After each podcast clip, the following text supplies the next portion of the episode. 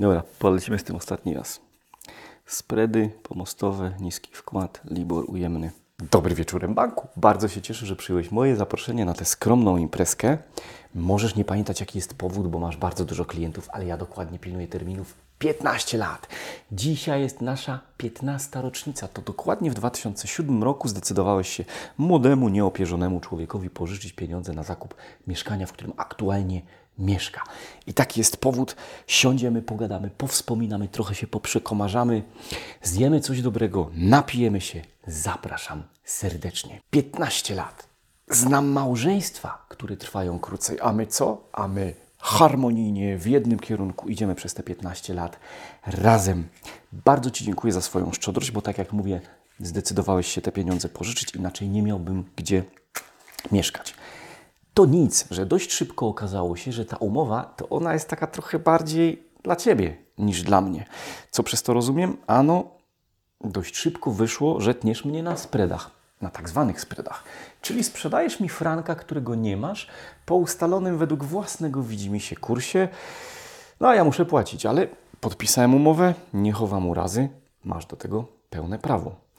Dość szybko okazało się, że ponieważ nie miałem pieniędzy, pożyczyłeś mi na cały zakup nieruchomości, plus jeszcze dorzuciłeś troszeczkę na remont, ale oczekiwałeś za to ubezpieczenia tak zwanego niskiego wkładu i kilka razy nawet pobrałeś opłatę za to ubezpieczenie, no bo przecież tak szybko tego 30% wkładu własnego spłacić mi się nie udało. Ale nie chowam urazy, taka była między nami umowa. Pacta sunt servanta. Także rozumiem.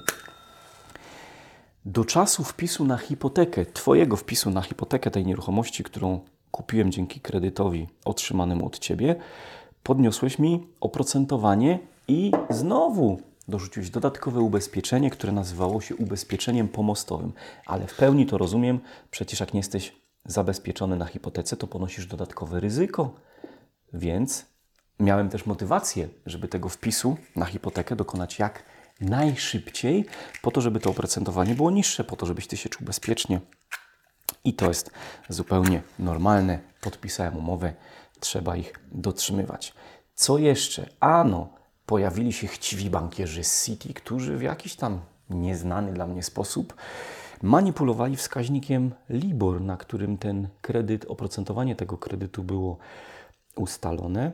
Dzięki temu banki zarabiały więcej, przynajmniej banki, w których ci dżentelmeni pracowali, ale LIBOR w efekcie zniknął, bo nikt już mu nie ufał jako niezależnemu wskaźnikowi międzybankowemu. Także to się zdarzyło, a co więcej, ten LIBOR przez pewien czas miał ujemne oprocentowanie, czyli mój kredyt powinien być ujemny.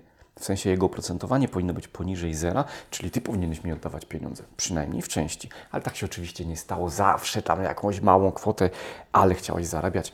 To jest zupełnie naturalne. Banki to nie są instytucje charytatywne. Banki mają zarabiać, tego oczekuje udziałowiec czy udziałowcy, no i od tego oczywiście zależą premie zarządu.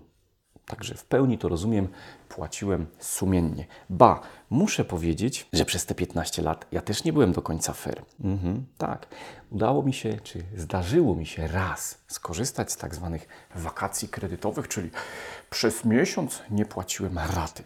To nic, że potem o ten miesiąc wydłużyłeś mi czas trwania kredytu, a odsetki i tak kazałeś mi spłacić, rozkładając je, czy doliczając do kapitału tego kredytu, ale chciałeś mi pomóc. Pamiętasz też, jak było duże zamieszanie z wzrostem kursu franka? Ha! Obiecywałeś mi przecież przy podpisywaniu umowy, że będzie oscylował w okolicach 2 zł, a tu nagle bach! 4, 5 nawet było w porywach. Teraz jest coś koło 4,60. Wyciągnąłeś nawet wtedy do mnie rękę, jak był taki straszny raban o te kredyty frankowe. Zaproponowałeś mi, że mogę go sobie zmienić na złotówkowy. Tak, przysłałeś, pamiętam, przysłałeś propozycję aneksu. I w tym aneksie było napisane, że pomimo, że tego franka mnie pożyczyłeś po dwa, to możemy go przeliczyć na złotówki i cieszyć się dalej kredytem złotówkowym i naszą dalszą harmonijną współpracą, ale po średnim kursie NBP-u, czyli wtedy to było jakieś 4,10. Trochę mi to przypomniało sytuację, jakby ten starszy, groźny kolega ze starszej klasy, który zawsze dzieciom zabiera jedzenie ze śniadaniówek, przyszedł pewnego dnia do mnie i powiedział: Od dzisiaj zamiast całego śniadania będę Ci zabierał tylko jedną kanapkę. I bądźmy przyjaciółmi i zapomnijmy o tym. co w przeszłości. No ale wyciągnąłeś rękę i zaproponowałeś jakąś formę pomocy. Nie zdecydowałem się z niej skorzystać, ale była. A dzisiaj, i to jest główny powód tej imprezy, oprócz naszej 15. rocznicy, dzisiaj, mój drogi, jest taki dzień wolności finansowej. To dzisiaj spłaciłem ostatnią ratę kredytu i Koniec. I to będzie dobry powód, żeby się napić. To nie oznacza oczywiście, że nasza współpraca przestaje działać i że będziemy się musieli rozstać. Nie, nie. Mamy do załatwienia jeszcze dwie rzeczy. Pierwsza to muszę pokornie zwrócić się z prośbą o zgodę na wykreślenie Ciebie z tej hipoteki. No i to pewnie zrobię z racji COVID-u trwa to trochę dłużej. Ale ważniejsza będzie druga rzecz.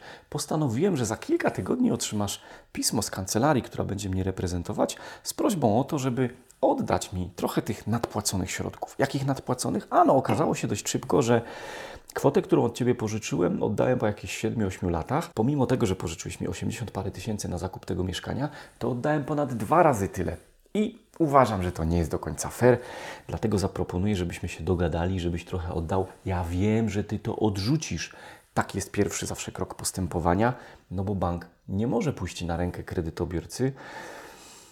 No nie tego oczekują udziałowcy. Udziałowcy oczekują zysku. Na to się nie może zgodzić zarząd, bo jak mówiłem, ich premia jest uzależniona od czego? Od zysku, jaki wypracuje bank, a takie doga- dogadywanie się z kredytobiorcami to przecież to nie przynosi zysku. Także nikomu się nie opłaca, a już na pewno nie bankowi. Dlatego tą moją prośbę odrzucisz i spotkamy się w sądzie. A wiem, że to potrwa może z dwa lata. Wiem, że za tym stoi jakiś koszt. Ale po pierwsze, mam czas, po drugie uważam, że trochę jednak za dużo Ci zapłaciłem i przynajmniej część przydałoby się, biorąc pod uwagę tę naszą długofalową relację, oddać. Jeżeli nie chcesz po dobroci, no to spróbujemy w taki bardziej siłowy, w cudzysłowie, sposób. Co więcej, cały ten proces postaram się udokumentować i opublikować na kanale, po to, żeby inni będący w podobnej sytuacji nie musieli odkrywać Ameryki, tylko żeby mogli do gotowych rozwiązań sięgnąć. A tymczasem paróweczki zaraz lądują na stole. Chciałem podziękować za te 15 lat. Jeszcze tylko te dwie drobne rzeczy mamy do domknięcia i co? I niech nam się żyje jak najlepiej. Twoje M-Banku zdrowie. Jeszcze za jedną rzecz chciałbym podziękować i potwierdzić. Faktycznie w dłuższym czasie wartość nieruchomości wzrasta. To mieszkanie, na które pożyczyłeś mi pieniądze, dokładnie kosztowało w 2007 83 tysiące złotych. Teraz jego wartość to jest jakieś 400, 360, 370, gdybym chciał szybko sprzedać. Nie ma lepszego dowodu na to, że w długim okresie czasu wartość nieruchomości rośnie, ale nie miałbym jej, gdyby nie Twoja szczodrość. Wszystkiego dobrego.